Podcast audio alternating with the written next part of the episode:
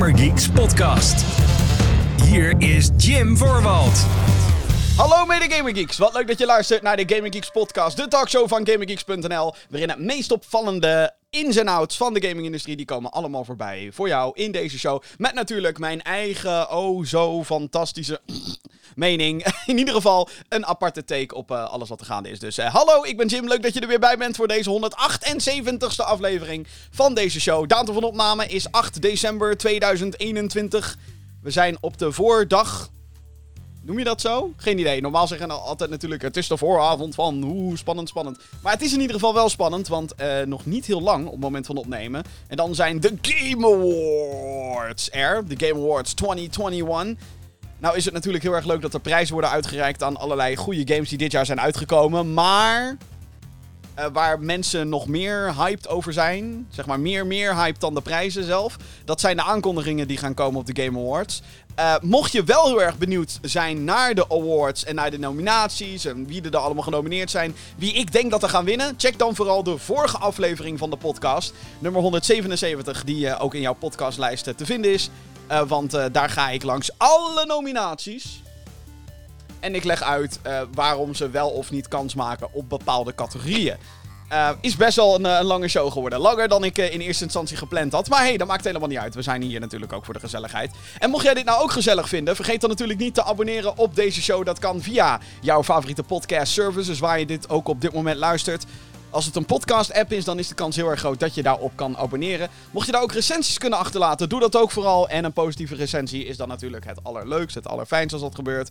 Uh, denk je bij bijvoorbeeld aan een Google Podcast, een Apple Podcast en een Spotify. Spotify zou eigenlijk ook wel zoiets moeten toevoegen. Spotify gaat echt alleen maar uit van de plays. Uh, afgelopen week was uh, ook uh, Spotify Wrapped was weer een dingetje. Eh, dat is een overzicht vanuit Spotify die dan zegt... hey, dit was 2021 voor jou. Dit zijn de artiesten waar je het vaakst naar hebt geluisterd. En dit zijn de podcasts waar je heel veel naar hebt geluisterd. Ik zag een paar toffe steunbetuigingen voorbij komen in onder andere de Gamer Geeks community en ook op social media en zo. Dat er heel veel geluisterd is naar de Gamer Geeks podcast. Bedankt daarvoor. Ik zou zeggen, lekker blijven luisteren. Ik weet dat het wat betreft deze show een iets wat teleurstellend jaar is geweest als het gaat om het aantal afleveringen. Um, maar ja, dat, uh, degene die mijn persoonlijke situatie weten, die um, weet hoe dat komt. Ik heb uh, met een best heftig verlies te maken gehad dit jaar. mijn moeder is onverwachts overleden. En nou ja, als het dan zeker gaat om hobbyprojecten zoals dit, kan je je misschien voorstellen dat zo'n zo'n ja, zo'n gebeurtenis wel even wat roet in het eten gooit. Ik heb bijvoorbeeld echt gewoon wekenlang niet eens zin gehad om een console aan te zetten. Nou ja, dat is wel. Ja. Ik bedoel, uitzonderlijke omstandigheden natuurlijk. Maar laten we hopen dat de toekomst beter wordt. Um, ik vind het gewoon hartstikke leuk om deze show te maken. Dus ik ben heel erg blij dat je erbij bent. En heel erg blij dat er zoveel mensen weer bij zijn geweest. En dat kennelijk het luisteraantal dus blijft groeien. Dus laat van je horen. stuur de podcast door naar je vrienden die ook van games houden. Uh, laat het horen op social media. Uh, tag at GamerGeeksNL erbij, zodat ik het ook allemaal uh, kom te zien. Hartstikke tof. Mocht je overigens een videoversie van deze show willen, je bent nu via een podcast aan het luisteren, dan is er een videoversie te vinden op youtube.com slash gamergeeksnl. Op datzelfde YouTube kanaal wordt ook al de andere content die ik maak voor Gaming Geeks wordt daar gepost. Um, dus check daar uh, gewoon vooral op abonneren. Dus uh, youtube.com slash als je uh, lekker veel op YouTube zit. Daar heb ik afgelopen week onder andere een nieuwe flashback op, op gezet. Flashback is een onderdeel van het YouTube-kanaal waarin ik terugblik op hele, hele, hele, hele, hele oude YouTube-content van GamerGeeks. En ehm, als je het dan hebt over hoe oud, ik heb het dan over video's van 6, 7, 8, 9 jaar oud. Zo, over zo oud hebben we het. En ik heb het uh, deze week gehad over Knak.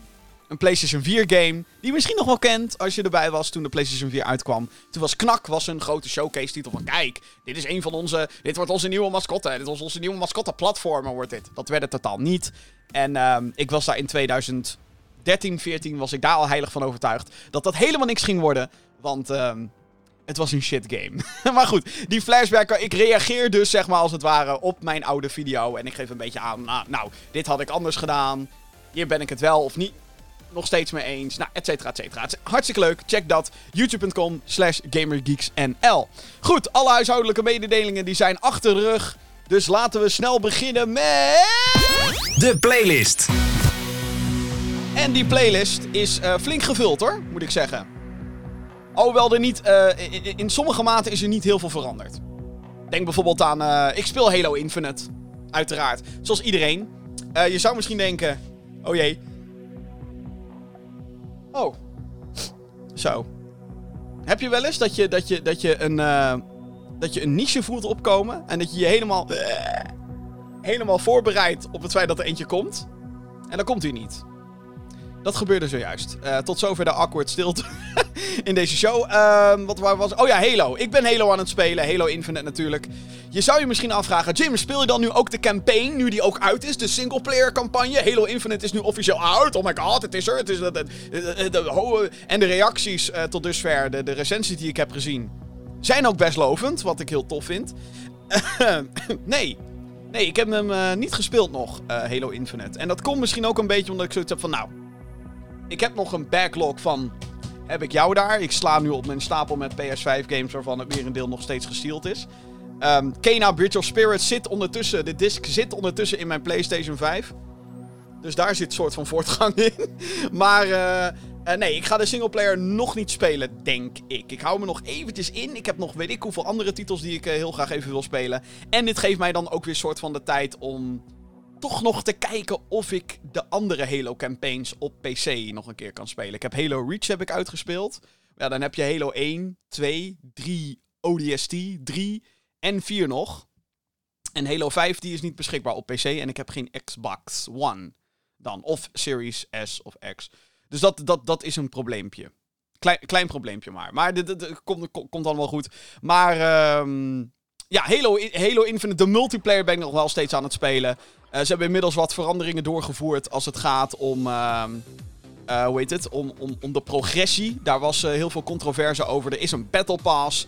En ja, die Battle Pass die wil je natuurlijk zo snel mogelijk levelen. Want dat, hè, dat, dat, dat is een soort van beloningsgevoel. Dat je, dat je levelt en dat je progressie hebt. Ik heb dat ook heel erg. Ik heb zoiets van: als er niks te verdienen is in een game, dan hoef ik het ook niet.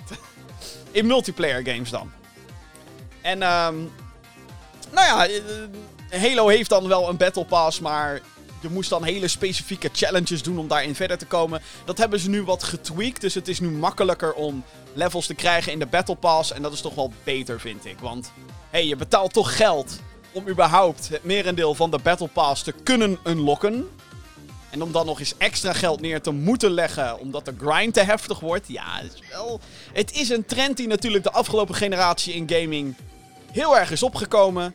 En ik weet niet of ik er blij mee ben. Als je er zeg maar heel vanuit een heel. Um, hoe noem je dat? Een heel logisch, basic idee als je er naar kijkt. Maar hé, hey, je, betaalt geld voor een Battle Pass. Dus je betaalt geld voor iets, dan verwacht je daar iets voor terug. Maar je betaalt om de progressie leuker te maken. Want, nou ja, Laat ik het zo zeggen, het is inmiddels natuurlijk zo normaal geworden. Dat het. Uh, dat, dat mensen denken, Jim, waar zeur je over? Terwijl ik ben inmiddels een oude gamer. Hè? Ik ben iemand die... In de jaren 90 speelde ik al spellen. En toen hadden we nog geen Battle Passes. Toen hadden we alleen nog maar een, een spel wat je kon kopen. En daar kon dan een uitbreiding op komen. Maar uitbreidingen waren er alleen op de PC. Want je kon dan dingen op dingen installeren. Dat kon niet op een PlayStation 1. Dus, nou ja, goed. Opa vertelt hier. Anyway, uh, maar Halo Infinite is dat een beetje aan het tweaken. Uh, waar heel veel mensen zich nu ook aan ergeren. En ik ben er zeker eentje van. Is dat er niet heel veel multiplayer modes zijn. Zeker als je dat gaat vergelijken, Opa vertelt. Met uh, voorgaande Halo releases. En dan hebben we het over Xbox 360 Halo releases. Waarin er gewoon 15 modes bij launch waren er gewoon. Weet je wel, het was er gewoon. En nu bij de launch van Halo Infinite zijn er maar een paar playlists waar je uit kan kiezen. De uh, campaign co-op is er niet. De Forge is er niet. Dat duurt allemaal veel langer en langer en langer. En uh, dat is al een beetje vervelend. Ja, dat is gewoon dat je denkt. Why? Dit is wat ik bedoel met we nemen steeds meer genoegen met minder als, als, als gaming community in zijn algemeenheid. Anyway, wat ben ik nog meer aan het spelen? Uh, Pokémon Brilliant Diamond. Ben ik ook nog steeds mee bezig. Dat is een game die ik alleen op stream speel. Want ik vind het heerlijk om gewoon met mensen te kletsen en dan een beetje Pokémons te vangen. En dan krijg ik heel vaak ook nog tips van, oh je moet eigenlijk dit proberen tegen deze Pokémon. Of eh, je moet eigenlijk eventjes daar bij dat bosje moet je de andere kant op. Want er ligt een item die je wel wilt hebben. Nou, dat, dat is hartstikke leuk. Pokémon Brilliant Diamond is eigenlijk exact wat ik nodig heb als een boomer-ass guy. Zo van, hé, hey, gaming gaat soms een beetje de naaierende kant op. En dan komt Nintendo met een toegegeven, misschien iets te simpele remake. Zeker als het gaat om de graphics. Maar het is gewoon lekker Pokémon. Het is gewoon lekker Pokémon rondlopen. Een beetje tegen andere trainers vechten. Een beetje Pokémon vangen. Een beetje, beetje fun hebben, weet je wel. Gewoon relax. Dat is, dat is een van mijn relax games op dit moment. Pokémon. Dan ben ik ook nog wat anders aan het spelen. Eh, en dat is eh, eentje waar ik misschien niet heel erg trots op ben. Ik ben eh, begonnen weer. En dit komt door die fucking Battle Pass. Dus ook al die moderne shit heeft mij ook te pakken. Ik ben Fortnite aan het spelen. Ik herhaal. Ik ben Fortnite aan het spelen. Fortnite is natuurlijk uh, een van de grootste games van uh, de moderne tijd. Iedereen weet wat Fortnite is. Uh, bijna iedereen op deze planeet heeft het wel gespeeld, denk ik. Als je dan althans toegang hebt tot een console uh, of, of, een computer. Uh, niet als je een iPhone hebt, want dan. Uh, ja, hè, met een rechtszaak en zo kan het niet meer. Ah, ik weet het, ik weet kan gewoon niet meer. Maar, um, nee, ik. heel eerlijk, ik ben in de marketingtruc getrapt. En wat een goede marketingtruc is het. Fortnite is namelijk toe aan zijn chapter 3. Wat dus betekent dat ze de map weer uh, hebben omgebouwd. En dat ze weer allerlei veranderingen hebben doorgevoerd. En ik zag videofilmpjes voorbij komen. Van mensen die aan het rondslingeren waren. Van mensen die aan het sliden waren. En van een Spider-Man skin. En toen, toen dacht ik wel. Eventjes van: oké, fuck it. Ik zeg tegen heel veel mensen: ik heb geen tijd voor deze game, ik heb geen tijd voor die game, ik heb geen tijd voor zus game. Want ik wil dit, dit, dit, dit. En dan noem ik een hele lijst op met wat ik allemaal nog wil spelen. En wat installeer ik vervolgens? Fortnite. Heel, heel, niet echt de meest tactische optie, zeg ik heel eerlijk. Maar. Spider-Man zit erin. En het is niet zo dat ik elke game speel die Spider-Man erin heeft. Ik bedoel, Marvel Ultimate Alliance 3, niet gespeeld. Marvel's The Avengers, waar nu Spider-Man alleen op PlayStation op te spelen is. Maar ik heb Marvel's Avengers toevallig uh, op uh, PlayStation. Um, nee, heb ik niet weer zitten spelen omdat Spider-Man erin zit. Maar ik weet niet, op de een of andere manier. Misschien was dit wel gewoon het moment dat Fortnite, Fortnite me een keertje weer terugpakt. Zo van: kom maar weer een keertje langs, Jim. En dat ik dan denk: oké, ik ga het weer eens een keer spelen. En heel eerlijk, ik vind het uh, nog best leuk ook. Komt misschien ook omdat ik vijf keer heb gewonnen in één dag. En uh, hele, hele, eventjes in de namiddag heb ik gespeeld en in de avond heb ik gespeeld. Um, ja, vijf keer, uh, vijf keer een victory royale op één dag. Is toch wel, hè, dat, dat, dat doet wel toch wel met je als, als oude man ook. Dat je denkt, haha, I can still play with the kids. En please, vat dat niet verkeerd op. Want van de week is er ook al een PlayStation Network topman ontslagen. Uh, maar goed, dat was echt een pedofiel. Dus uh, ik niet, by the way. Um, maar nee, wat ik gewoon heel erg indrukwekkend vind van Fortnite... is dat ze zoveel verschillende elementen hebben in dat spel. En dat werkt. Ik weet het. het, is, het is, dit is de trieste staat waar we nu in zijn verkeerd. Weet je wel, we leven in een wereld waarin Battlefield 2042 kapot is. We leven in een wereld waarin Call of Duty games kut lanceren. Uh, we leven in een wereld waar uh, Grand Theft Auto remasters compleet kapot zijn. What the fuck. Um, maar Fortnite, het, het werkt. En er zitten bepaalde attention to details zitten er in dat spel. Dat ik denk, wauw dat jullie de moeite hebben genomen om dat erin te doen. En dat, heel, dat vind ik dus heel knap aan het spel. Case in point. Ik ben best wel Zelda. Of althans, Zelda-fan. Ik weet niet, kan je mij een Zelda-fan noemen? Liefhebber. Iedereen kent Zelda. Weet je, als je een beetje, een Nintendo-gamer bent, natuurlijk Zelda. En je weet dat je met de kippen in Zelda, als je die oppakt, dan kan je een beetje zweven, zeg maar. In sommige 3D Zelda-games. Wat hebben ze dus in Fortnite gedaan? Ze hebben daar een aantal kippen rondlopen. En als je die oppakt, kan je daar dus ook hoog mee springen en rondfladderen. En dan denk ik, kijk, dat is, dat, dat is nou grappige, grappige zooi. Dat vind ik grappige zooi. Het feit dat ze werkende deurbellen hebben in die game. Het feit dat zoveel objecten anders reageren dan andere objecten, zeg maar. Dat het echt dynamisch aanvoelt. het is best knap hoe die game al die elementen heeft. En dan ook nog eens in zijn basis een, een, een best wel goede third-person shooter is, nog steeds. Ik vind het toch knap. En dan ook nog eens met zo'n wereld. En iedereen komt, hè, iedereen komt bij elkaar. En bla bla bla. En, en al die gebieden.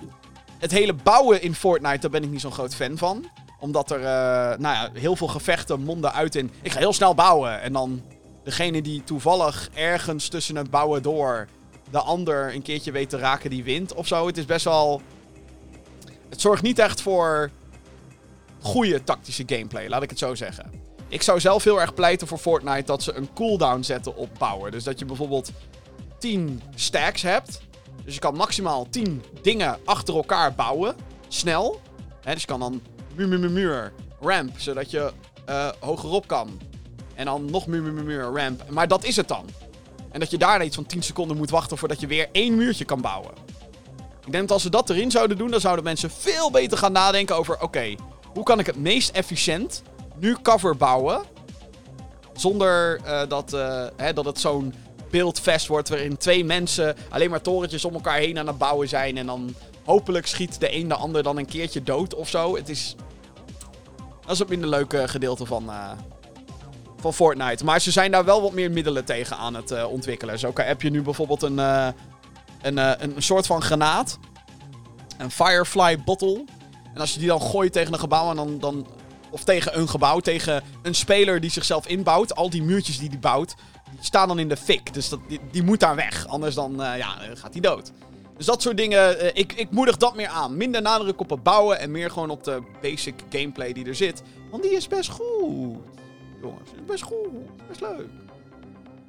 Dus, ik speel weer Fortnite. Nou, uh, Jim, heb je dan al ook nog iets nieuws wat je, wat, je, wat, je, wat je me kan vertellen? Vraag je misschien af. Nou, ik wil je even voorstellen aan een nieuwe game. Ik heb ook een nieuwe game zitten spelen deze week. En hier ben ik best enthousiast over. Ja, ja, ja. Ga er even goed voor zitten. Ken jij Shovel Knight nog? Shovel Knight. Als je nog, als je nog nooit Shovel Knight gespeeld hebt... Holy shit, zet die op je ik moet dit spelen lijst. Je playlist dus. Uh, zet het erop, want Shovel Knight is fantastisch. Shovel Knight is een 2D-platformer in 8-bit stijl. Dus echt Nintendo 8-bit stijl. En combineert elementen van Mega Man en, en DuckTales, de oude DuckTales game. Het brengt het allemaal naar moderner, heeft wat kleine RPG-elementjes her en der. Het is een fantastische game, de originele Shovel Knight. De developer daarvan, Yacht Club Games, heeft inmiddels ook een aantal expansions gereleased. Dus dan ga je door uh, bepaalde levels heen. Sommige zijn iets wat uh, gewijzigd. Uh, er zijn ook een paar nieuwe levels, maar dan ga je als meerdere characters, bla bla bla bla. Dus Shovel Knight Treasure Trove heet het geloof ik. Dat is het volledige pakket met de base game en alle uitbreidingen erop. Die moet je sowieso spelen. Was fantastisch. Je zou je misschien denken, komt er ooit een nieuwe Shovel Knight game? Ja ja, die komt er. En op het moment van opnemen is hij er ook bijna. Uh, het heet, het is alleen geen Shovel Knight 2. Het heet Shovel Knight Pocket Dungeon. En wat ik al zei, ik ben. Ik, ik, ik vind het van. De, originele Shovel Knight is fantastisch. Maar ik ben ook verliefd op deze Shovel Knight game. Shovel Knight Pocket Dungeon is. Um, nou ja, als je de naam een beetje vertaalt, dan denk je misschien: oké. Klinkt als een mobile game. Zoiets. Ja, ik speel hem op PC, dus het, volgens mij komt het ook naar consoles en zo. Dus je hoeft het niet per se als een mobile game te zien. Shovel Knight Pocket Dungeon is namelijk een puzzelspel. Een puzzelspel waarin je, uh, hè, als je drie dezelfde icoontjes hebt, dan kan je die um, kapot maken. Weet je al, een beetje, beetje dat soort uh, puzzel. Althans, zo ziet het eruit. Maar dat is het niet. Het werkt als volgt. Stel je even voor, je ziet een standaard puzzelgame scherm. Dus hè, met, uh, met uh, icoontjes die naar beneden vallen. In dit geval zijn dat monsters, of blokken, of items die naar beneden vallen. Maar in dat veld ook, staat ook jij als Shovel Knight. Of als andere characters die je kan unlocken. Spoilers. En als jij beweegt, dan beweegt het speelveld ook een keertje mee. Als je stilstaat, duurt het even voordat het speelveld weer een beurt gaat. Dus het is een soort van turn-based-achtig idee. Maar dan dat jij invloed hebt op hoe snel alles beweegt. En als je gewoon stil blijft staan, ja, dan beweegt de boel ook. Dan sla je soort van je beurt over. En wat je dus moet doen, is dat je vijanden moet verslaan. Die vijanden die naar beneden komen droppen. Maar dat niet alleen. Eh, je moet dus ook items verzamelen om de boel een beetje eh, ja, beter voor jezelf te maken. Want elk monster wat je aanvalt, doet damage. En je hebt maar een beperkt aantal health. En daarom droppen er potions naar beneden. En die kan je ook oppakken. Dus stel je zeg maar voor een... Echt een actie-puzzle-game. Waarin je gewoon als een character allerlei monsters uitschakelt en, en, en dingetjes activeert en, en items gebruikt. Maar dan in een puzzle game. Dat niet alleen, het kan als roguelite gespeeld worden. Wat dus betekent dat als je doodgaat, je overnieuw moet beginnen. Dan begin je weer gewoon bij level 1. Puzzelgebied 1. En dan ga je weer door naar puzzelgebied 2 en... Dan zijn natuurlijk de items die droppen en zo, zijn dan anders. Het is ook nooit hetzelfde welke vijanden er waar komen. Wel natuurlijk de type vijanden per level, die zijn hetzelfde. En er is zeker een bepaalde mate van een patroon. Zit zeker in het spel. Maar het heeft die elementen dat je langer termijn upgrades hebt. En uh, nieuwe items om te unlocken. Nieuwe characters dus om te unlocken. Die weer bepaalde vaardigheden hebben die, die Shovel Knight zelf niet heeft. Het is best tof. Het, het is echt een, een roguelite puzzle game. En als het hele puzzelaspect je niet echt, hè, als dat niet goed in de oren klinkt. Het speelt echt als geen enkele andere puzzelgame. Het ziet er heel erg uit als zo'n puzzelgame. Als een Puyo Puyo, Tetris, eh, noem maar op. Uh, Dr. Mario, daar zou je het ook enigszins qua hoe het speelveld is verdeeld, zou je het mee kunnen vergelijken. Maar wat ik al zei, je speelt als een personage op het veld. En je moet er dus voor zorgen dat je karakter vooral niet doodgaat. En dat je naar het volgende level heen gaat. En de creativiteit die in deze game zit, is echt fantastisch. Het heeft de charme van de OG Shovel Knight, heeft dit gewoon. Het is ontzettend vet, want het is, ten eerste is het, uh, alles is in 16-bit stijl. Dus niet meer 8-bit, maar 16-bit. Dat is heel erg leuk. Um, de, de, de, geluidjes, de, de muziek, de fantastische Shovel Knight soundtrack uh, is hier uh, een beetje geremixed en zo. Is vet. De roguelike elementen zijn vet. Er zijn verschillende typen vijanden. Die ook echt verschillende attributen hebben. Dus je begint heel simpel. Oh, er zijn kevertjes. En die doen 1 damage als jij ze raakt. En die hebben maar 2 health. Oké. En dan zijn er skeletten. Die hebben 3 health. En die doen 2 damage per keer dat je ze raakt. Oké. Maar later komen daar vijanden bij, zoals uh, een, een, een schildmannetje. Dat als je hem één keer aanvalt, dan blokkeert hij de rest van de aanvallen uit die richting. Dus dan moet je met je poppetje om dat puzzelveld heen om hem van een andere kant te raken. Of je hebt spookjes, dat als je ze één keer raakt, dan moet je vervolgens een andere raken, want dan worden ze een soort van onzichtbaar. Het is dit soort elementen. Ik gooi nu heel veel informatie op je dak, maar het is echt heel erg cool gedaan. Voeg daarbij toe, wat ik al zei, de charme van de game. Maar ook uh, boss fights zitten erin. Dus ja, daadwerkelijk gewoon boss fights op een puzzelspeelveld. Ze doen zeg maar het hele puzzelspeelveld concept, dat pakken ze. En dat twisten ze op zoveel mogelijk manieren als dat het maar kan eigenlijk. In een roguelike, in een actie-roguelike game. En ik vind dat heerlijk. Toegegeven, het zal niet iedereen's cup of tea zijn. Ik uh, moet ook zeggen dat ik het uh, best een lastig spel vind ook. Uh, er zijn gewoon momenten dat je denkt, nou, ik kom gewoon niet verder. En het is zo'n game dat als je even niet goed oplet, dan kan je in level 1, het maakt niet uit hoe lang je al speelt, maar dan kan je in level 1 kan je al meteen doodgaan, bij wijze van. En, en, en zo'n spel is het wel. Het is een spel waarin je echt je complete focus op moet leggen, wil je erin slagen. Het is niet een casual puzzelspelletje zoals een Tetris of zo. Kijk, Tetris wordt op den duur, wordt dat stressvol natuurlijk, als weet ik of voor verschillende blokjes naar beneden komen. Dan denk je, ah, ik moet nu een lijntje maken, anders raakt het scherm vol. Ah! Maar bij Shovel Knight is het echt gewoon, doe twee verkeerde beurten. En je kan gewoon al doodgaan. Zeker in de latere levels. Als je in de latere levels niet goed oplet over wat voor vijanden er om je heen staan. Uh, hoeveel helft je nog hebt. Welke items je eventueel aan handen hebt die je kunnen helpen. Uh, waar potions liggen. Op al die dingen moet je tegelijkertijd letten. Klinkt als een super gecompliceerde game. is het in die zin ook wel. Maar het is zo vet gedaan. Heel erg vet. Mensen, mocht je nog trek hebben in een puzzelgame en je denkt 2021, wat een gek jaar. Knoop dit in je oren. Shovel Knight Pocket Dungeon. Shovel Knight Pocket Dungeon komt sowieso naar PC. Volgens mij komt het ook naar PlayStation, Xbox en Switch. Ik denk dat de Switch het ideale platform is hiervoor, by the way. Handheld, console, hybride. Hè, dan weet je het wel. Maar echt, zet deze op je watchlist. Want ik, ik ben bang dat deze compleet uh, gaat verdwijnen. Onder, onder, de, hè, onder de holidays. En, en iedereen is bezig met andere dingen op dit moment. Uh, zoals de Game Awards en, en de najaarsgames. Maar dit, dit is een najaargame natuurlijk. Maar echt waar. Wat ik al zei. Shovel Knight Pocket Dungeon. Check it out. Ik vind het fantastisch. En ik vind dat meer mensen uh, deze game in de gaten moeten houden. Dus bij deze, nog een keer. Hoe heet het, hoe heet het Jim?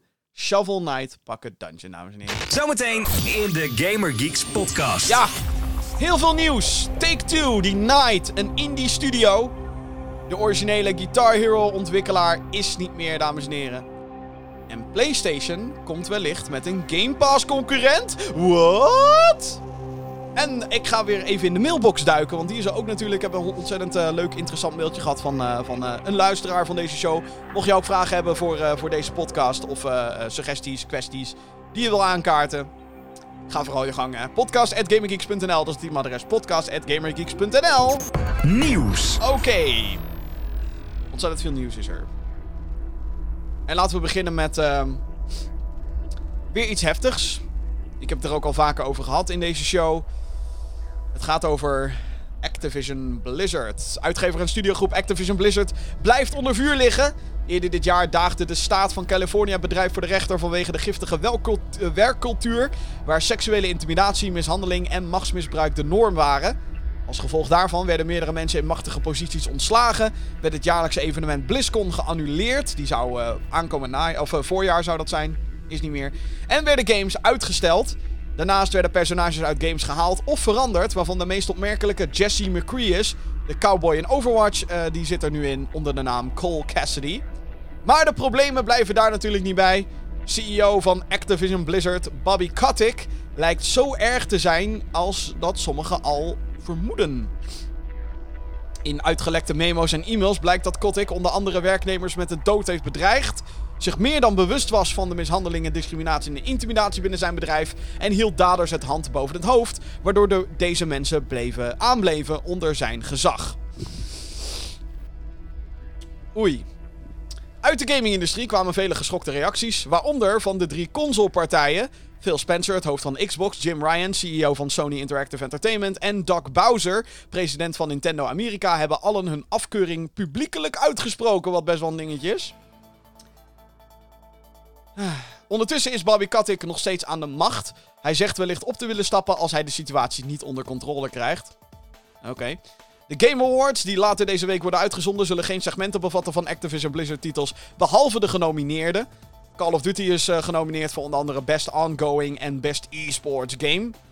Daar waar de reputatie van Activision Blizzard niet verder kon zakken, kwam er nog een kwestie bij deze week. Onverwachts ontslaat de leiding een aantal Quality Assurance Testers. Dit zijn mensen die vroege versies van games spelen om vervolgens aan te geven wat er mis mee is. Die mensen heb je gewoon nodig. Wederom stonden social media vol met verontwaardigde berichten. Een aantal medewerkers van Call of Duty Warzone-ontwikkelaar Raven Software organiseerden een protest en leggen het, het werk neer uit protest.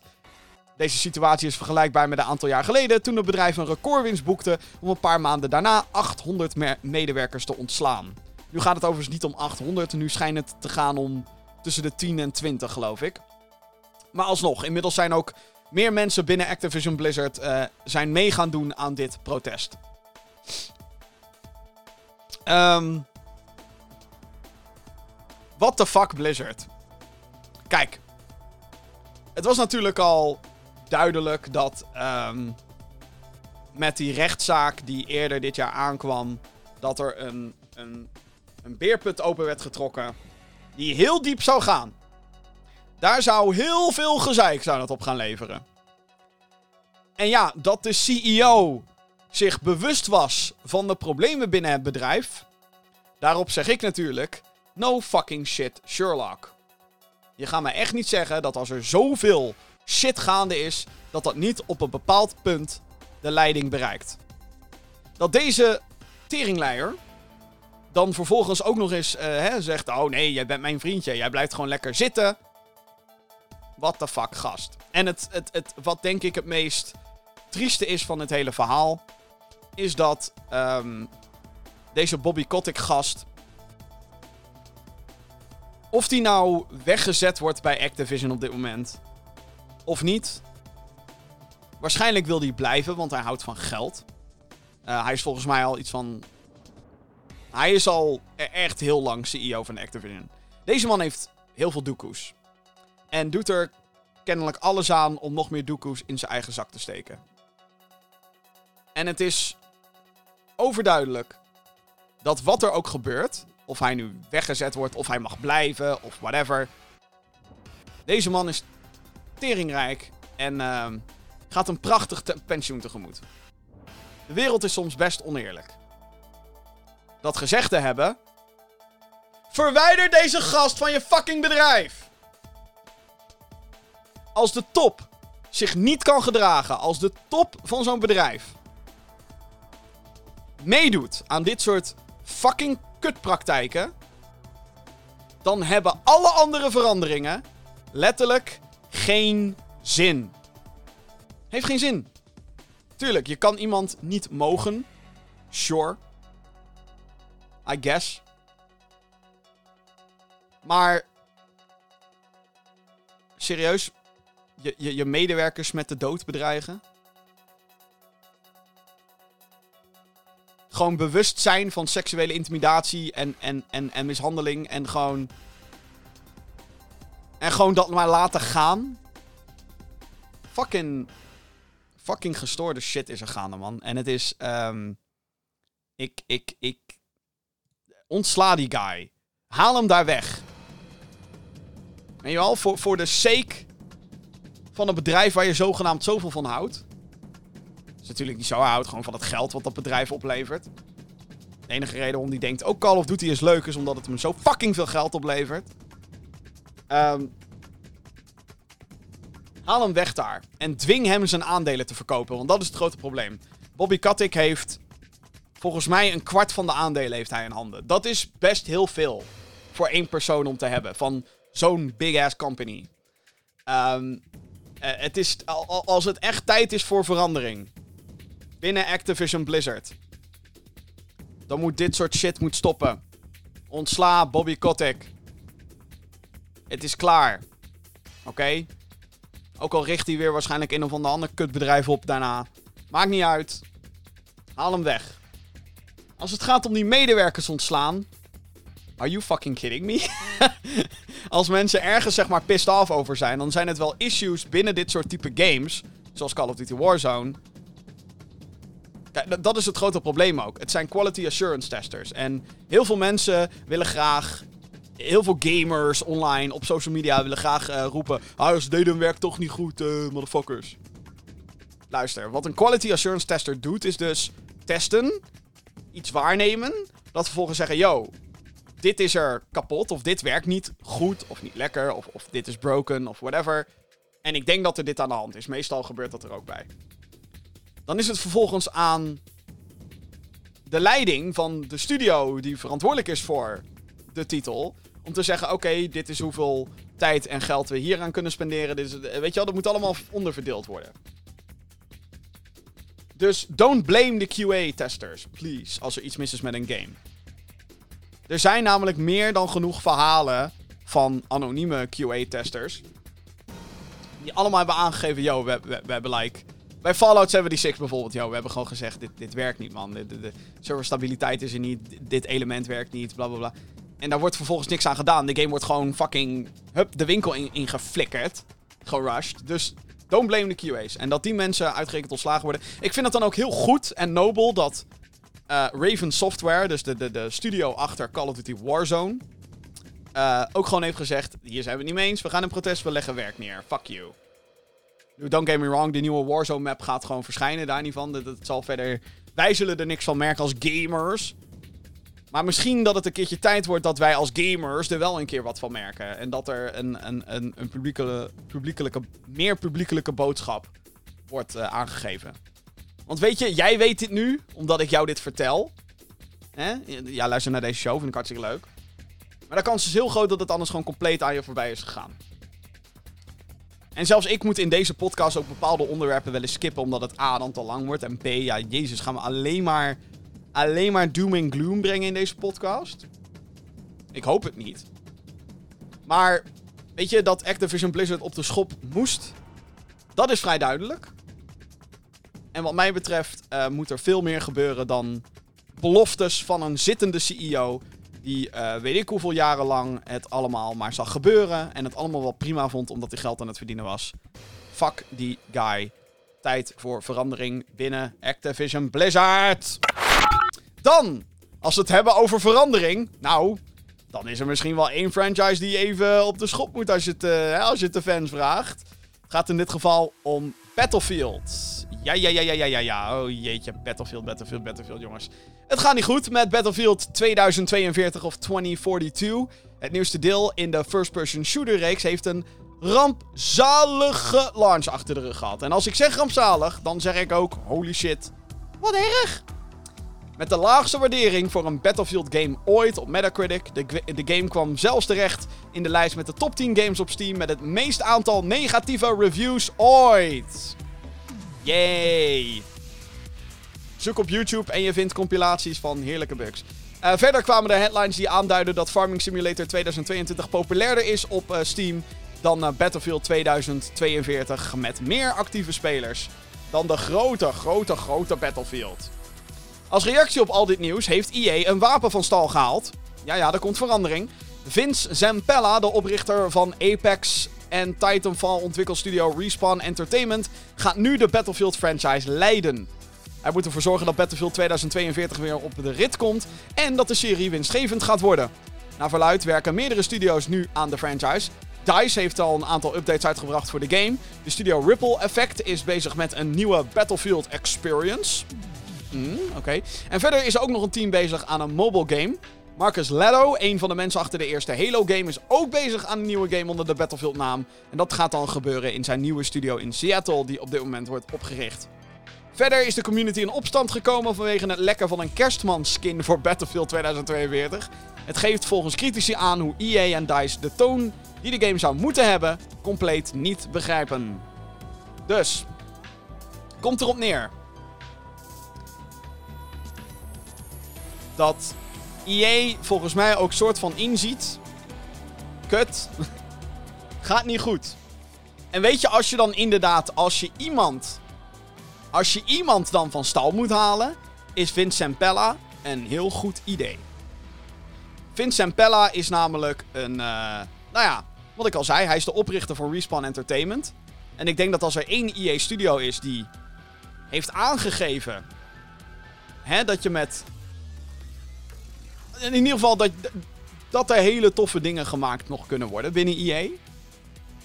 Dan is dat onder andere Respawn. Ik bedoel, Titanfall 1, meningen over verdeeld. Maar de meningen over Titanfall 2 zijn over het algemeen uh, heel positief. En ik ben er daar eentje van, ja. Titanfall 2 is fantastisch. Overigens gaat Titanfall 1 is van de digitale stores afgehaald. Titanfall 1 gaat niet meer verkocht worden. Was ook nog nieuws deze week. Wat ik overigens logisch vind, want Titanfall 2 is gewoon een is gewoon een vervanging van Titanfall 1.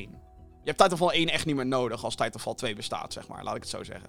Qua multiplayer. En dan heeft Titanfall 2 ook nog eens de gekke singleplayer. Dus whatever. Ik ben daar niet echt uh, boos over of zo. Overigens blijven de servers nog wel uh, online. Dus als je Titanfall 1 nog speelt, for whatever reason, je kan nog spelen. Er kan, kunnen alleen geen nieuwe spelers meer bijkomen, in theorie. Anyway, uh, Titanfall 2, fantastisch. Geweldig. Uh, en als je dan denkt, hebben ze dan nog meer goeds gemaakt? Nou, Apex Legends is voor heel veel mensen een hele vette Battle Royale. Ik heb hem heel eerlijk gezegd al een hele tijd niet meer gespeeld. Maar hey, heel veel mensen vinden het tof. En dan heb je nog Star Wars Jedi Fallen Order. En dat is allemaal wel niet hetzelfde team. Maar het is wel allemaal onder de noemer Respawn Entertainment. Dus.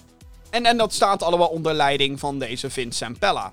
Vincent Pella, die overigens voordat hij Respawn oprichtte, bij Infinity Ward werkte.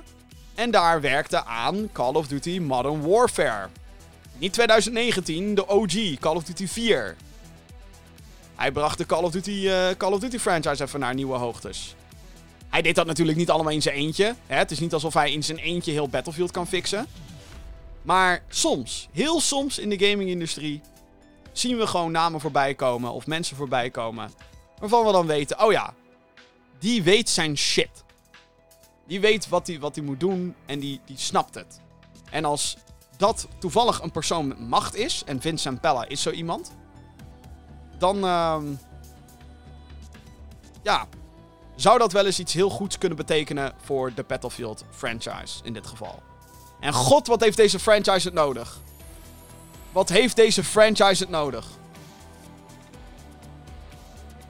Ik heb namelijk nul interesse op dit moment om Battlefield te spelen. Nul. Ik had de beta gespeeld, dat was al zo broken as fuck. En dan kan je met het smoesje komen. Oh, maar dit was een maandenlang oude beeld. Fuck it. Je flikkert dat de wereld in. Het is een soort, eigenlijk is het een soort van demo. Zo van, hey guys, koop Battlefield. Mm, mm, mm. En het is jammer, want Battlefield in zijn concept en in zijn oudere games was fantastisch. Geweldig. Grootschalige gevechten. Tanks, vliegtuigen, soldaten, allemaal door elkaar heen. Gebouwen die op een gegeven moment echt helemaal naar de pleuris geschoten konden worden. Het was geweldig. Maar als je dan, eh, ja. Buggy. Slecht afgewerkte games. De ether in slingert. En je vraagt daar, laten we dat vooral niet vergeten, hè, mensen. Het is niet allemaal free to play. Voor Battlefield moet je gewoon 60, 70, 80 euro neerleggen. En dan vind ik niet dat uh, dat, dat soort launches. Um, dat je daar tegen kan zeggen: Oh, maar het wordt vanzelf beter. En ongetwijfeld, nou ja, ongetwijfeld. Ja, ja, voor hetzelfde geld zit ik hier over een jaar weer. En dan zeg ik: Guys, ik heb Battlefield 2042 gespeeld. De game is nu fucking lauw. Zou zomaar kunnen. Zou zo, zomaar kunnen. Ik bedoel, hallo, ik speel nu fucking Fortnite. Weet je, de, de wonderen zijn de wereld nog niet uit. Maar. Um, dan hoeven we nog niet te tolereren.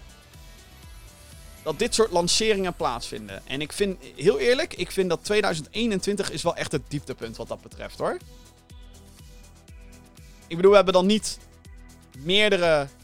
Hè, 2020 hadden we Fallout, of uh, Fallout, Cyberpunk 2077. Ugh. In 2018 hadden we Fallout 76. Ugh. In 2016 hadden we No Man's Sky.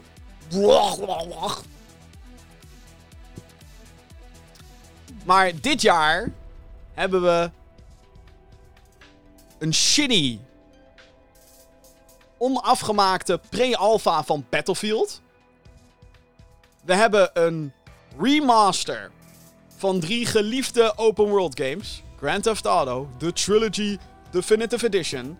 Die ook gewoon maar de servers opgetiefd zijn. Zonder ook maar enige vorm van passie of van afwerking. En hebben we ook nog eens een Call of Duty die minder biedt dan weet ik hoeveel Call of Duty's de jaren daarvoor. Ja, Vanguard heeft meer multiplayer maps. Joepie. Nice. Zijn het goede maps? Nee. Is iemand geïnteresseerd in Champion Hill? Nee. Heeft de zombies mode van Call of Duty Vanguard content? Nee. Is de singleplayer goed? Vijf en een half? Is dat goed? Nee!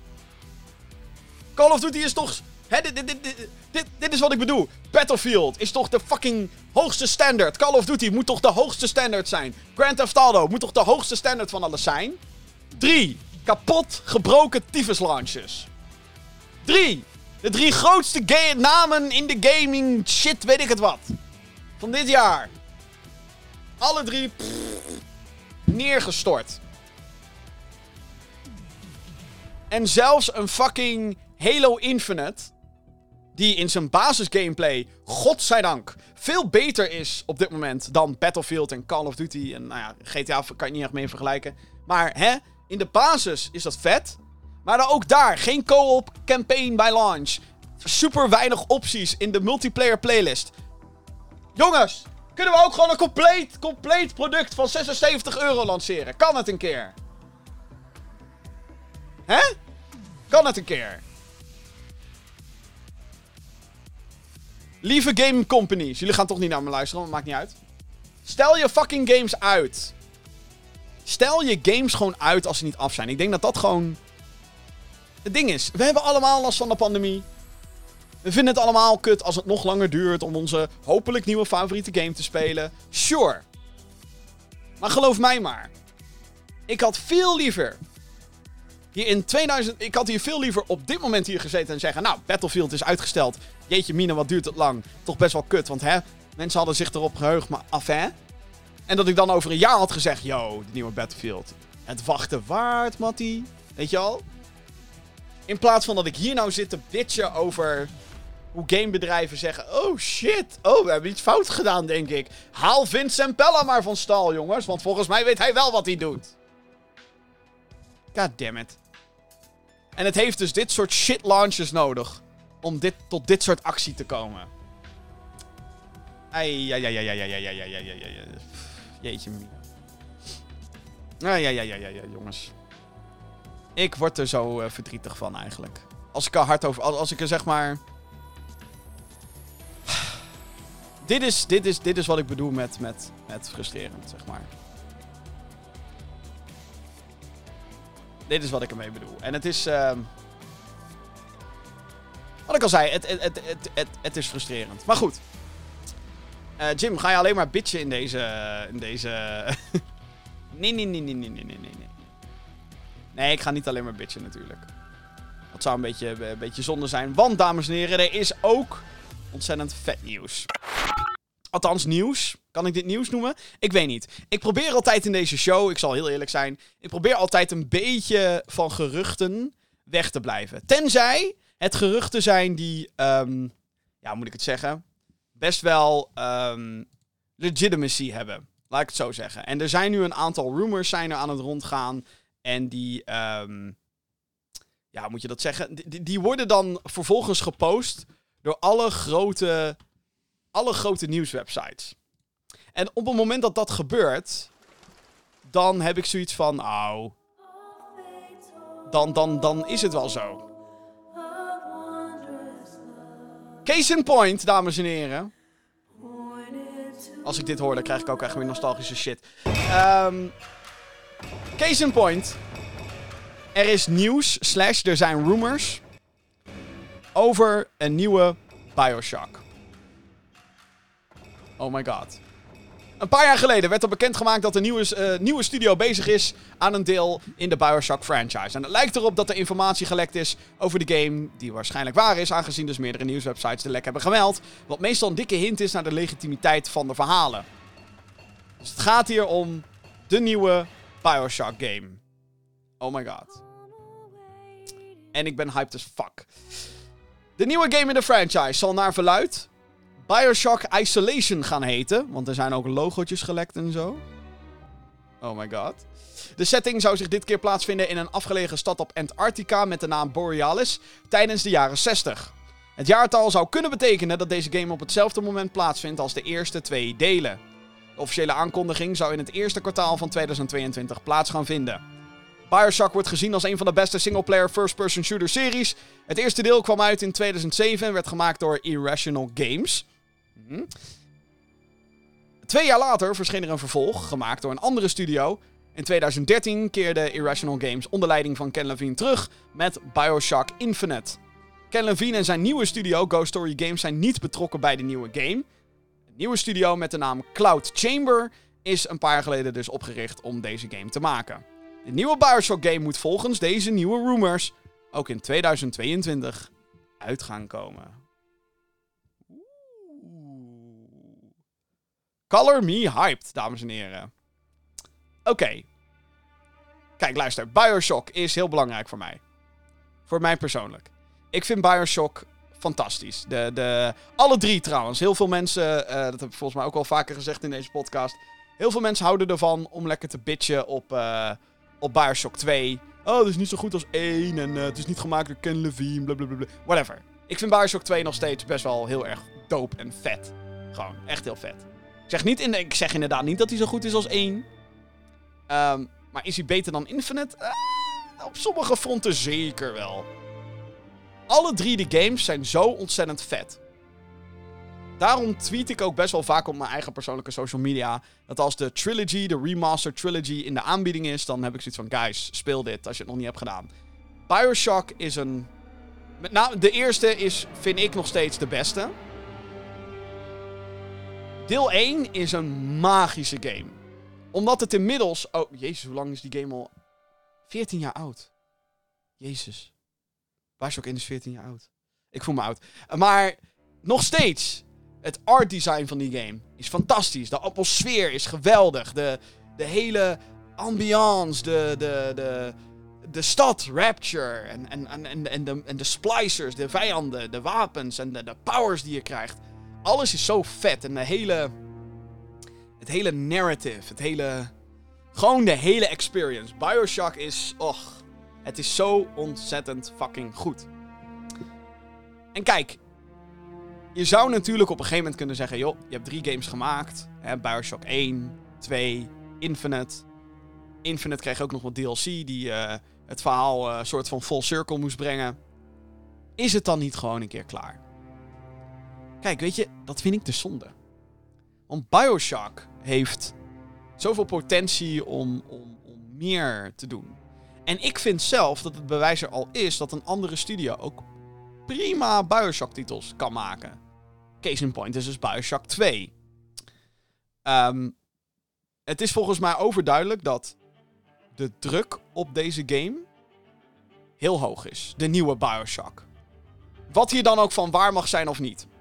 Ik vind het idee van de setting vind ik wel heel tof. de eerste twee games speelden zich af in een stad onder water. Infinite speelde zich af in een stad in de lucht. Nou, dan kan je... Je kan een paar kanten op gaan. Je kan inderdaad zeggen, joh, we gaan de ruimte in. Maar dan wordt het eerder System Shock.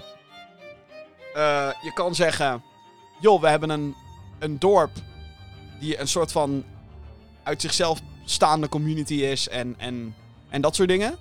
Is eigenlijk ook al gedaan met We Happy Few. We Happy Few, jongens. Het is zonde dat dat niet gewoon een first-person shooter was. Want dan hadden we het net zo goed Bioshock 4 We Happy Few kunnen noemen. Gewoon de concepten van We Happy Few waren perfect voor een Bioshock game. Per fucking fact. Een stad die iets verschrikkelijks, of althans de inwoners van een stad, die betrokken waren bij iets verschrikkelijks en daardoor verplicht uh, bepaalde drugs moeten innemen, zodat ze allemaal joy, joy, happy, joy, joy zijn. En dan mensen die daar strikt op wijzen dat iedereen dat... Dus iedereen wordt basically gehypnotiseerd. Een fucking perfecte setting voor een Bioshock game. Waarin propaganda en, en manipulatie ook grote thema's zijn. Um, damn. Wat, wat was dat perfect geweest. Maar kijk, een stad in Antarctica is natuurlijk ook... En wat een thematisch... Thematisch mooi... Mooie locatie zou dat zijn als dit waar is. Waar ik nogmaals van uitga dat dit waar is. Hè? Je hebt eerst een stad onder water. En vervolgens een stad op het water. Op bevroren water. Of misschien wel ook gedeeltelijk in, weet je wel, dat het in de ijspool zit. Wat fucking gruwelijk zou zijn. En wat het nogmaals thematisch ook vet maakt, is het hele gegeven. Um, dat Rapture, de stad onder water dus. Hè, op het moment dat je daar terugkeert, is alles daar al weg. Zeg maar. Het, het, het, is, het is geen volle stad meer. En waarom maakt dat het tof? Omdat het dan letterlijk een city frozen in time is. Als het op Antarctica. De nieuwe dan. Hoe vet is dat? Weet je wel? Dat is toch fantastisch? Ik ben 100% voor dit idee. En um, ik hoop gewoon, wat ik gewoon hoop, is dat ze. Um, dat de developers echt gewoon de tijd krijgen om een toffe, om hun toffe visie, als die hebben, om die in ieder geval, om die goed uit te kunnen voeren. Want dit is Bioshock waar we het over hebben. Dit is, dit is een critical darling, dit. Weet je wel? Dit, dit, is, dit is niet... Ja, ik denk dat Bioshock is geen MCU-film onder de first-person shooters. Nee, dit is Joker onder de shooters, zeg maar. Een critical darling. Niet voor iedereen. Maar oh, oh, oh, oh, oh. Wat vet. En ik... eh ja, ik... eh, ah, man. Ik, ik wil eigenlijk gewoon dat dit zo snel mogelijk wordt aangekondigd. En ehm, dat, we, dat we meer te zien gaan krijgen van de nieuwe Bioshock. Kom maar door. Ik ben helemaal ready. Ook al is hier niks van waar. We weten, nou ja, wat, wat er wel aan waar aan is. Er is een studio bezig met een Bioshock game. Dat is wat we weten. En die zijn er al een aantal jaar mee bezig. Dus als er een duidelijke visie was op het moment van oprichten van die studio, zou je denken dat er inmiddels, weet i- iets zou zijn. Maar we moeten het allemaal af gaan wachten, jongens. Oh, oh, oh, oh, oh, wat heb ik er zin in, wat heb ik er zin in. Oké, door met wat anders dan, voordat dit een soort van fanboy show wordt. Eh, we gaan weer lekker, we gaan lekker boos worden. Laten we even, even, even lekker, ja, we gaan even lekker boos worden. Want, godsamme, Take-Two heeft een opmerkelijke claim gemaakt op de merknaam van een videogame. Take-Two is het moederbedrijf van bedrijven zoals Rockstar, bekend van GTA, en 2K. En 2K is weer een uitgever van onder andere Bioshock. Ze hebben een trademark dispute gestuurd naar Haze Light Studios, een indie studio die met hulp van EA al een aantal games heeft uitgebracht. De kwestie: It Takes Two. Volgens Take-Two zorgt deze merknaam voor verwarring. Hazelight heeft al aangegeven onder de druk de merknaam los te hebben gelaten. Dit zou dus kunnen betekenen dat ze de naam van de titel moeten gaan veranderen. Op dit moment wordt achter de schermen gewerkt om tot een oplossing te komen, al dus Hazelight. It Takes Two is een co-op game waarin twee spelers continu moeten samenwerken. De game is genomineerd voor onder andere Game of the Year, Best Direction, Best Narrative en Best Family Game bij de aankomende Game Awards. Echt waar. Ik kan eh, eigenlijk soort van amper geloven dat dit een ding is. Dat dit gewoon iets is waar, waar, waar we nu mee moeten dealen. En waarom is dat zo? Omdat Take-Two in dit geval fucking naaiende teringleiers zijn. Is er iemand in deze wereld die het bedrijf Take-Two heeft verward met It Takes Two? Een van de beste games van dit jaar. Zo niet de beste game van dit jaar. Want heel eerlijk, It Takes Two is geweldig.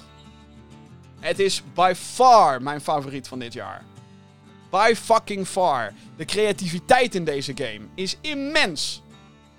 De co-op is geweldig. De humor is er. De graphics zijn echt gewoon vet. Gewoon, het ziet er super vet uit allemaal.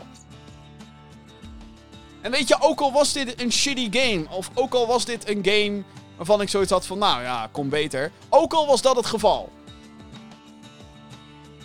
It Takes Two. De titel is gebaseerd op een liedje. Niet op een ander bedrijf. Wat, wat, gaat Take-Two doen? Gaat Take-Two dan nu ook de fucking songwriters van It Takes Two, baby... Gaan ze die, gaan ze die ook aanklagen? Hè? Gaan ze fucking Take That ook fucking aanklagen? Omdat, oh ja, Take, Take, hè, lijkt te veel op ons. Wat een bullshit. Wat een matenaaierij. En wat een geld allemaal voor, voor jack fucking shit. Want dat is exact waar we het over hebben hier. Over pure onzin. Over echt complete, complete onzin. Ik kan hier zo boos om worden, zoals je misschien merkt. Want het is zo... Dit is, dit is wat we noemen in eh, de meest vriendelijke Nederlandse taal, woord, synoniem. Dit is wat we noemen een. Kan je je dus voorstellen dat... Ik hoop dat ze gaan winnen. Dat Game of the Year straks iets anders moet gaan heten. Terwijl deze titel perfect is voor deze game. Want het is perfect waar de game over gaat. It Takes Two. Je speelt met twee spelers. Weet je wel? Gewoon vet. Gewoon leuk. Familievriendelijke naam, het, is, het, het hoort erbij. Ik weet niet hoe ik deze naam, of ik weet niet hoe ik deze game anders zou noemen. En hoe je het ook went of keert, mensen zullen altijd naar deze game refereren als It Takes Two. Altijd. Het enige wat je hiermee bereikt, is dat deze developers genaaid worden. Dat is het enige wat je ermee bereikt. Hazelight, die een prachtig product hebben neergezet, ga je hier alleen maar mee naaien. Want dan wordt het straks, oké, ik wil die ene game spelen, die Game of the Year is geworden, of fucking genomineerd was voor Game of the Year. Oh, cool man, ja leuk. Eh, ik kan het niet vinden. Hoe heet het ook alweer? Want It Takes Two kan ik niet vinden op de PlayStation Store. Nee, de, want de naam moest veranderd worden door fucking de uitgever van Grand Theft Auto. Are you fucking kidding me? Wat een onzin. Wat een fucking onzin. En dit is waarom, dit is, dit, is, dit is waar creativiteit zo nu en dan gewoon sneuvelt. Gewoon een leger van advocaten op mensen afsturen. Zo van, haha, fuck you bitch. Verschrikkelijk. Wat een... Ja. Ik kan er heel veel dingen over zeggen, maar wat, wat, wat een matenaaierij, jongens. Gadver, gadverdamme. Epic Games. Oh, oh, verkeerde tune. Ik doe de verkeerde tune. Ik doe de verkeerde tune. Deze moeten we hebben natuurlijk. Ja, ja, ja, ja. Kom maar in hoor. Ja, ja. Iedereen houdt van doekoe. Iedereen houdt van geld. Geld maakt niet gelukkig. Mijn vriend heeft. Oké. Want, want, want, want. De portemonnee is weer getrokken. En niet voor een leger advocaten. Eh, nee, dit keer voor een studio. Epic Games die heeft weer een aankoop gedaan. Eerder kocht het bedrijf, die nu vooral bekend staat achter, eh, als de studio achter Fortnite. Nee. Rocket League ontwikkelaar eh, Psyonix en Fall Guys ontwikkelaar Mediatonic. Die hebben ze al een keer bijgekocht. Of aangekocht, omgekocht, aangekocht, overgekocht. Gekocht in ieder geval. Nu is daar dus nog een studio bijgekomen en liefhebbers van muziekgames die kennen deze naam. Het gaat namelijk om Harmonix. Zij staan bekend als de studio achter de eerste paar Guitar Hero games. Oh, zo jeugdherinneringen hier. Woe. Guitar Hero, guys. Oh, wat was, wat was dat vet eigenlijk, hè? Guitar Hero. Ik, ik mis dat, jongens. Ik mis Guitar Hero. Ehm, na het uitbrengen van eh, het tweede deel van Guitar Hero ging, eh, ging, eh, ging de studio hun eigen pad op eh, om, eh, en kwamen met de Rock Band serie. Die meehielp om de muziekhype in de Zero's tot een hoogtepunt te brengen. Maar net zoals met Guitar Hero stierf de serie na een aantal delen af. In 2015 kwam Rock Band 4 uit, toevallig in dezelfde periode als dat Activision Guitar Hero probeerde opnieuw leven in te blazen. Vorig jaar kwam Fuser nog uit, een titel waarin je verschillende platen door elkaar heen moet mixen. Best vet trouwens, om dat te kunnen doen. Echt heel erg gedetailleerd is het. Eh, nu is het bedrijf dus in handen van Epic, die belooft Rock Band 4 en Fuser voorlopig nog te ondersteunen. Wie hoopt op een voortzetting van het muziekgenre zal nu enigszins teleurgesteld worden. Want Harmonix gaat namelijk meewerken aan Fortnite. De laatste jaren heeft de populaire Battle Royale al, al een aantal virtuele concerten gehad van een aantal bekende artiesten. De verwachting is dat Harmonix vooral aan dit element gaat werken. Ja. RIP Harmonix. Wat wel een beetje sad is natuurlijk als je erover nadenkt. Ik bedoel. Kijk. Het probleem met, met, met de laatste Guitar Hero en met Rock Band 4 is dat. Ook al zaten er wel wat jaartjes tussen. Het was niet genoeg, zeg maar. Er moest wat meer ademruimte komen. Voordat mensen echt weer gingen hunkeren naar een nieuwe Guitar Hero of, of Rock Band. En ik denk dat. Nou, in de periode waar we nu zitten, dat dit eigenlijk wel perfect was geweest. Nu. Gewoon nu. nu. Nu had een nieuwe Guitar Hero moeten komen. Maar dan moet hij wel net zo leuk en, en, en, en charmant zijn als de oudere. En Rock Band 4 was geloof ik gewoon... Oh hey, hier is een nieuwe Rock Band. Je kan alle oude nummers die je had van alle andere games... kan je gewoon meenemen, wat te gek is. En Guitar Hero Live... Dat was... Ja, het, het was het gewoon net niet allemaal. Hè? Het was gewoon, ze hadden de eh, gitaarcontroller ook weer aangepast. Dat je nu drie knoppen onder en drie knoppen boven had. In plaats van vijf, zeg maar, naast elkaar. Ehm, dus je moest een nieuwe gitaar kopen. En de playlist was ook niet goed.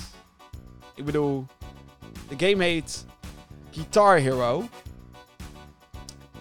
En je kan in Guitar Hero Live, Guitar, Guitar Hero, kan je Skrillex spelen.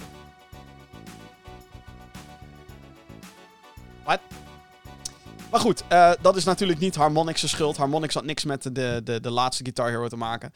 Ehm, maar ergens ben ik dan toch sad. Omdat ik toch... Ik weet niet, ik had dan toch zo gehoopt zo van... Hé, hey, als Epic dan gewoon Rockband, zeg maar... eh, even nieuw leven inblaast. Of, of, of met een ander tof muzikaal project komt. Maar nee, het worden virtuele concerten in Fortnite. Wat...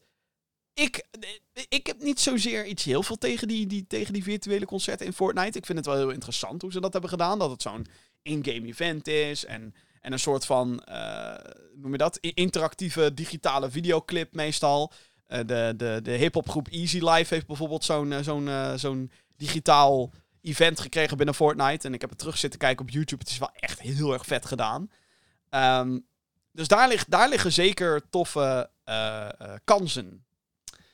Maar ja, heb je daar dan ook een hele studio voor nodig om dat te doen? En, en, en, en wat natuurlijk ook het grote risico is, is als ze er een hele studio op zetten en je gaat het heel vaak doen, is het ook niet echt bijzonder meer, toch? Of ligt het dan aan mij? Of ben ik dan weer te, te, te voorzichtig daarmee? Maar het, het is in ieder geval dat ik denk, hmm, hmm, het is een beetje, ja, ik weet niet. Het, Harmonix is basically, is er dus eigenlijk gewoon niet meer. Ze gaan geen eigen games meer maken, dat is duidelijk. En dat, zeg maar op zichzelf, dat is sad. Heel sad. Ja. Goed, gaan we naar het laatste nieuwtje van deze podcast dan in dit geval. Van deze week. En dat kan wel eens, kan wel eens een industry shifting, shifting dingetje zijn. Alhoewel, dat hopen we dan natuurlijk. Volgens Bloomberg's Jason Schreier, journalist, komt PlayStation binnenkort met een vernieuwde versie van hun abonnementsdiensten. Het doel van deze refresh is om de concurrentie aan te gaan met Xbox Game Pass. Een abonnementsdienst die veel waar voor je geld heeft eh, als je speelt op eh, Xbox of PC. Als je, beide, als je op beide speelt is het helemaal een insane value als je de Xbox Game Pass Ultimate hebt. Volgens de bronnen zou de nieuwe abonnementsdienst uit drie tiers bestaan, dus drie lagen. De goedkoopste versie zou in principe de huidige PlayStation Plus zijn. Hierbij krijg je toegang tot het online kunnen gamen. En maandelijks een aantal titels die je kan toevoegen aan je digitale bibliotheek. Met als voorwaarde dat je dan geabonneerd blijft. Dus zodra je geen abonnee meer bent, verdwijnen die dingen uit je digitale bibliotheek. De tweede tier zou een aantal PlayStation 4 en PlayStation 5 titels eh, toe- toevoegen waar je dan toegang tot hebt. Een beetje vergelijkbaar met wat er nu eigenlijk al op eh, PlayStation 5 zit. Eh, als je een PlayStation 5 hebt en je bent geabonneerd op PlayStation Plus, krijg je de PlayStation Plus Collection. Wat een. eh, nou, hoeveel titels zijn het? Een, een aantal. nou, toch wel zeker een tiental, geloof ik. In ieder geval een aantal hele toffe games die je dan gratis kan spelen. Eh, of nou, gratis. Je betaalt er indirect natuurlijk voor. Het is. Hè, het is een abonnementsdienst, maar hey. Je hebt in ieder geval een aantal games. Dus dat, dat, zeg maar dat principe, maar dan uitgebreider. Mhm. De duurste tier voegt PlayStation Now toe aan de dienst, waarbij je games kan streamen naar je apparaten. Nu zijn er op de streamingsdienst PlayStation Now PlayStation 5, PlayStation 4 en PlayStation 3 titels te spelen. Volgens Bloomberg worden er ook PlayStation 2, PlayStation 1 en PlayStation Portable titels toegevoegd. De prijzen die zijn niet bekend. De vernieuwde, eh, ja, de vernieuwde dienst zou volgend jaar moeten verschijnen. Wanneer we een officiële aankondiging kunnen verwachten is ook niet duidelijk. Maar het is overduidelijk. PlayStation Plus gaat veranderen, de abonnementsdienst. En het is natuurlijk nog maar de vraag hoeveel waarde dit gaat bieden. Ehm, hoeveel mensen uiteindelijk gaan zeggen: Nou, ik blijf gewoon lekker bij hetgeen wat ik nu heb. Want hey, ik ben. eh, hè, ik koop mijn eigen games al wanneer ik dat leuk vind. Of. ehm, ja. Gaat het echt iets heel erg vets en. en gaat het grote veranderingen met zich meebrengen? Het ligt wat dat betreft natuurlijk heel erg aan het aanbod. Wat wel duidelijk is eh, uit, uit de, de, de, de, de artikelen die hierover zijn verschenen, is dat Sony niet van plan is om, zoals Xbox, ehm, nieuwe games op dag 1 beschikbaar te maken voor de abonneehouders. En daar ligt al een gigantisch groot verschil. Daar zit al een, een, een, een game changer zit daar. Want wat nu fucking vet is aan Xbox Game Pass, is dat je, je hebt alle exclusives.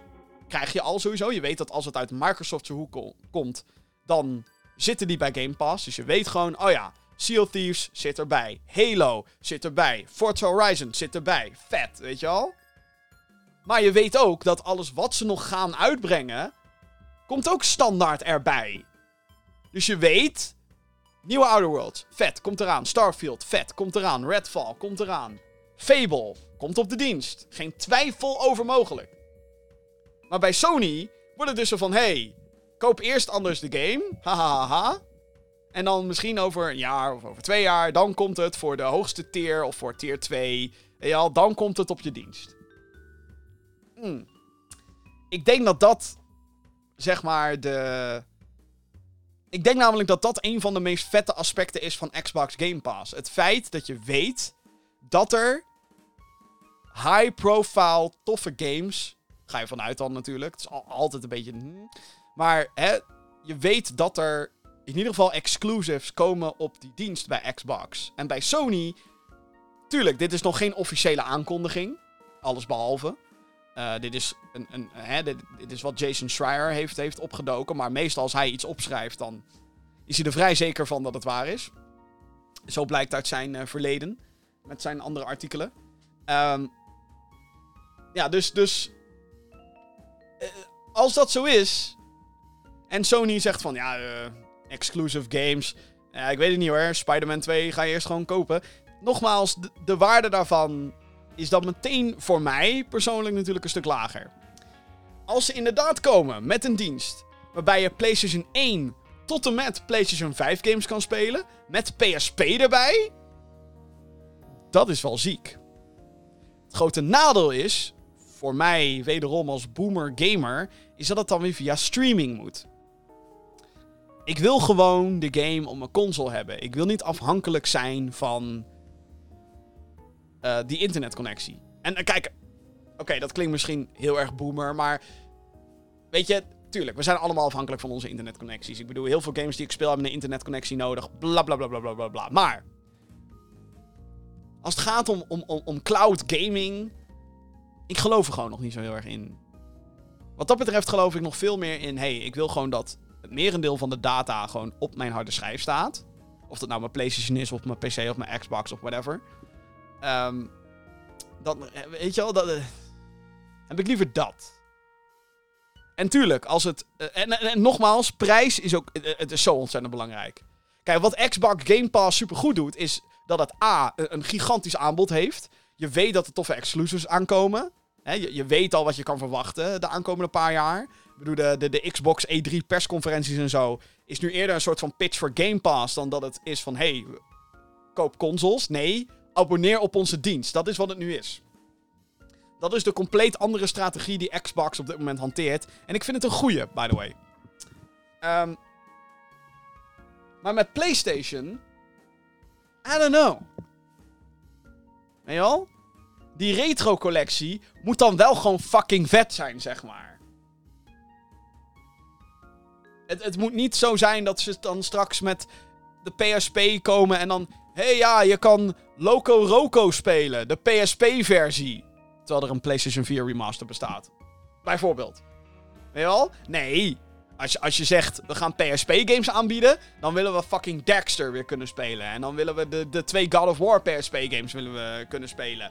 Dan willen we Grand Theft Auto Liberty City Stories willen we dan weer kunnen spelen. Weet je wel? Dat is wat we willen.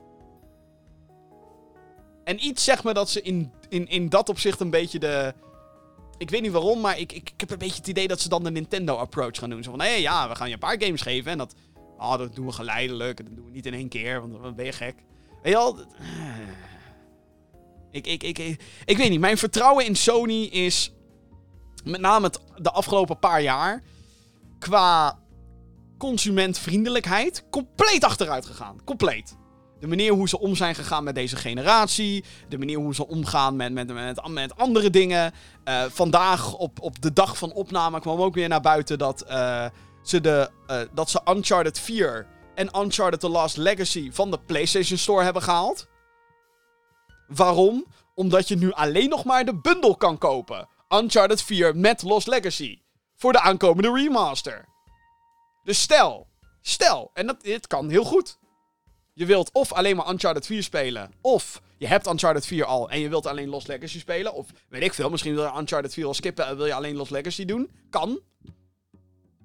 Dan zegt Sony bij deze, fuck jou, kan niet. Koop de bundel maar lekker.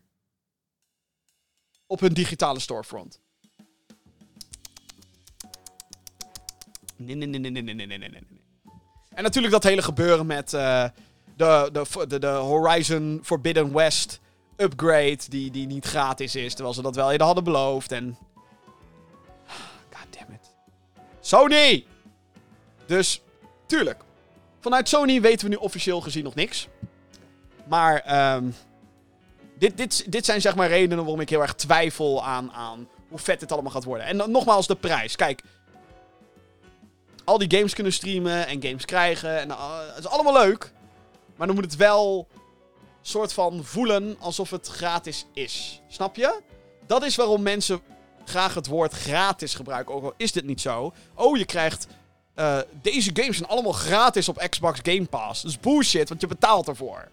Weet je wel? Maar het voelt vaak zo, omdat het zo'n groot aanbod is. En het wordt groot en dan krijg je dit, dit, dit, dit, dit. En dan voelt het, oh shit, dit is een cadeautje. Een cadeau is gratis. Weet je wel, dat is, dat is een beetje het, het, het, het idee erachter, denk ik. En luister, als je straks, weet ik veel, 30, 40 euro per maand moet neerleggen voor de hoogste tier PlayStation Plus. Wat ik niet eens verbazingwekkend zou vinden als ze dat zouden doen. Zeker niet als ze al die retro shit gaan toevoegen, wat nogmaals best wel een grote klus wordt om dat allemaal voor elkaar te krijgen. Qua licenties en met uitgevers. En je moet dan echt met een fucking badass library gaan komen, wat mij betreft. Maar zelfs dan, 30, 40 euro is dan gewoon te veel. Hè, 15 euro voor Xbox Game Pass Ultimate is perfect. Want je hebt een library voor twee verschillende platforms: voor Xbox en voor PC. En je kan online spelen. En ook nog eens via de cloud. En die keuze heb je. Dat is trouwens ook vet aan Xbox Game Pass. Je hebt de keuze, afhankelijk op welk platform je speelt natuurlijk. Kijk, op je telefoon kan je geen native Xbox apps installeren. Daar valt wat voor te zeggen. Maar het feit dat je op je telefoon kan spelen. En dat als je op je Xbox zit, je gewoon kan kiezen. hey, download het of doe het via de cloud. Dat is vet. Anyway, eh, we gaan het vanzelf zien. eh, als het een keer gaat komen. Ehm, ik hoop dan snel. Want Xbox is de PR-gamekaart aan het winnen. En als we PlayStation Now moeten gaan vergelijken met Xbox Game Pass. hands down wint Xbox Game Pass. Hands fucking down. Gewoon. Geen competitie. Dus eh, interessante dingen die gaande zijn. En laten we hopen dat PlayStation wakker wordt. En dat ze met iets tofs gaan komen. Heb jij een vraag voor de show? Mail naar podcast.gamergeeks.nl Ja, ja, ja, ja, ja, ja, ja, ja, ja, ja, ja, ja, ja, ja, ja, ja, ja, zeker, ja, zeker, ja, zeker. Mailen moet en zal je. Nee, een grapje. Eh, als je een vraag hebt voor deze show dus, eh, mail podcast.gamergeeks.nl podcast.gamergeeks.nl Dat is waar je terecht kan met al je vragen en eh, nog meer van dat soort mooie dingen. En ik kreeg inderdaad een mailtje van, eh van eh, Siem. Die zegt, eh, die heeft het over iets wat ik een beetje heb laten gaan in deze show. Maar niet echt bewust. Nou ja, goed, ik, ik ga gewoon zijn mailtje voorlezen. Hallo Geeks, Eh kwam vandaag deze lijst op Reddit tegen. Ik weet niet of jullie hem al gezien hebben, maar het zou gaan om gelekte games via Nvidia GeForce Now. Ik weet natuurlijk niet of het echt is en hoe oud de lijst al is, maar vond het wel een leuk onderwerp voor in de podcast. Groetjes van Siem. Siem, dankjewel. Hij heeft mij een, inderdaad een JPEG opgestuurd met een dikke lijst. Ik zal even de context uitleggen. Een paar maanden terug kwam er dus inderdaad een dikke vette lijst aan titels werd gelekt. eh, door mensen die in, eh, in de files van Nvidia's GeForce Now hebben kunnen opspeuren. Die hebben, daar gewoon een lijst met, met een, een, een database hebben ze kunnen inbreken, basically. Dat is eh, heel lullig. En er werd in eerste instantie werd er best wel getwijfeld over welke titels. Of, eh, of dit dan wel echt was. En Nvidia was al heel snel zo van. Nee, dit is allemaal niet waar. En dit is allemaal. eh, het is allemaal suggestie. Wat hier allemaal gaande is. En het is. ehm, ja, is niet waar. Ze- probeerden het een beetje op, een- op een PR-technische wijze. Probeerden ze het een beetje af te wuiven. Eh, niet gelukt, want een van de games die erop stond op die eh lange, lange lijst. Dat was eh, eh, de GTA Definitive Edition Trilogy. Die volgens mij een paar weken daarna of zo werd die eh, werd het bevestigd. dus dat was eh, dat was niet eh, de, lijst is echt. De lijst is echt. In hoeverre we dan moeten geloven dat de games die erop staan daadwerkelijk uit gaan komen, dat is weer heel wat anders. Maar ik zal je nog wat vertellen. Ehm, leuk dat je luistert trouwens. Leuk dat je erbij bent. Leuk dat je hebt gemaild. Maar de lijst die jij me hebt gestuurd is nog een incomplete lijst ook. Want ehm een van de games die er bijvoorbeeld op stond was Bioshock 4. Het werd vernoemd als Bioshock 4.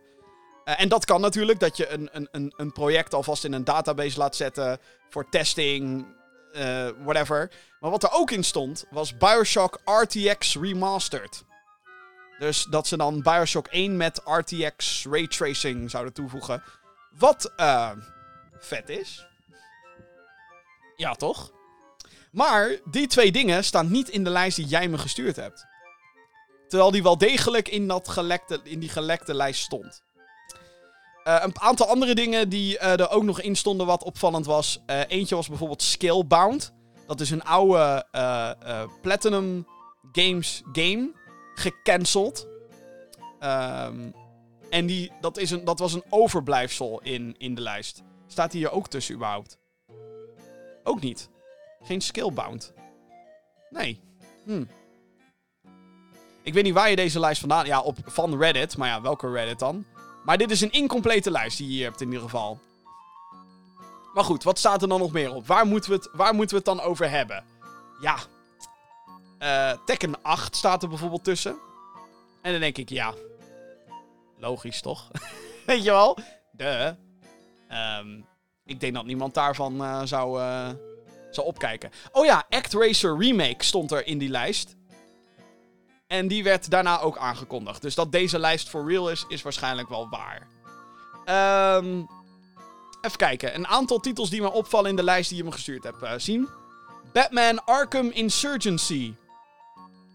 Hmm, what the fuck is dat? Wat is dat? Wat is dat? Het is niet Batman Arkham Knight, niet Batman Arkham City, niet Bat- Batman Arkham Asylum. Arkham Insurgency. Zou dit het vervolg worden of is dit een codenaam voor Gotham Knights? Dat weet ik niet. Hmm.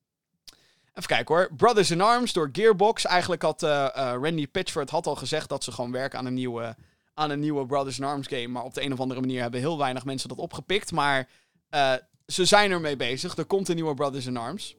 Dus dat eh, is eh, hoogstwaarschijnlijk ook gewoon waar. Ehm, even kijken hoor, wat, wat zie ik hier dan nog meer, joh? Crisis 4 stond ertussen. Mhm. Mhm. Oké.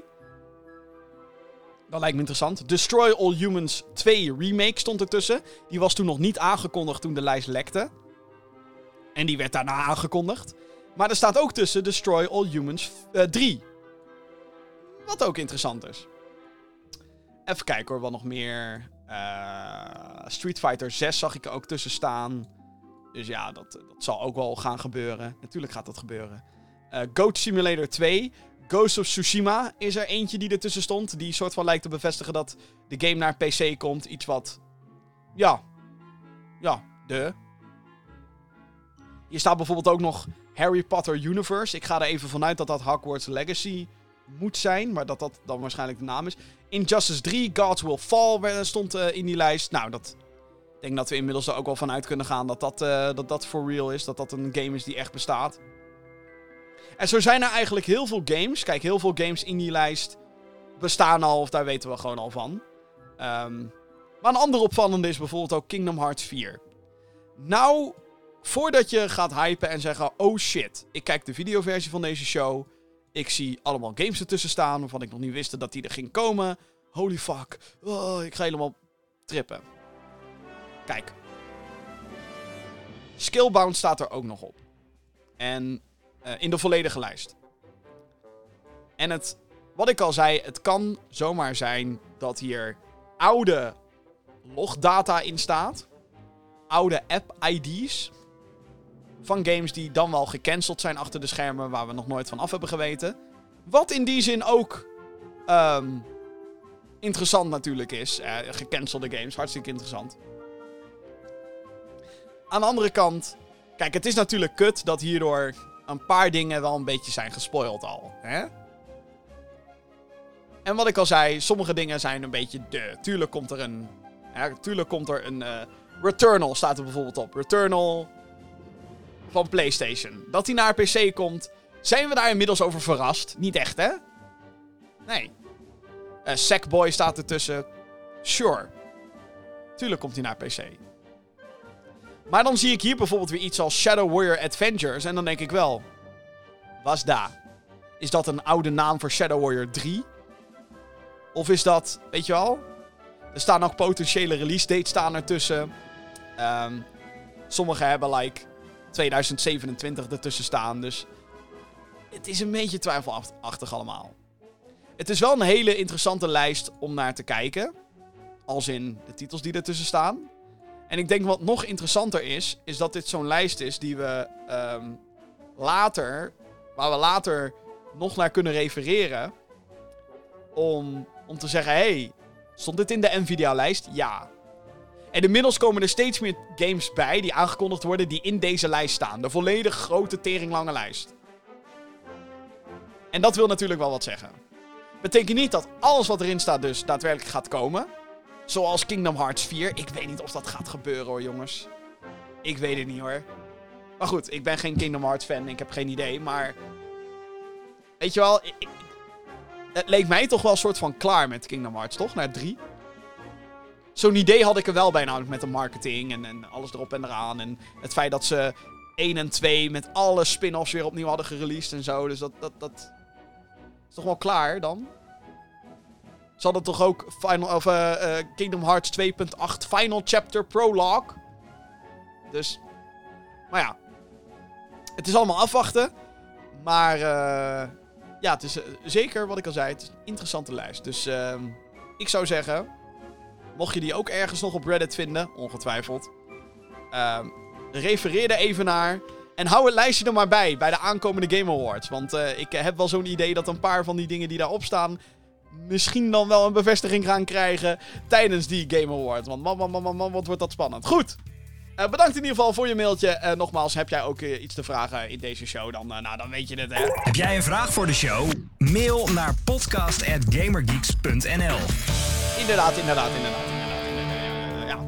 Goed, ehm, over die Game Awards gesproken. Die zijn op het moment van opnemen. eh, morgenavond, nacht.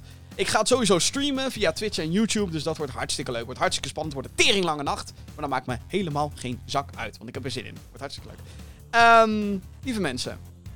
Eh, dit was het dan, eh, aflevering nummer 178 van deze Gamer Geeks podcast. Mocht je dit nou enigszins leuk hebben gevonden, heb je het eh, bijna anderhalf uur met me uitgehouden. Dank je wel daarvoor. Dan zou ik zeggen, abonneer op deze podcast via je favoriete podcastdienst. Google Podcast, Apple Podcast en Spotify.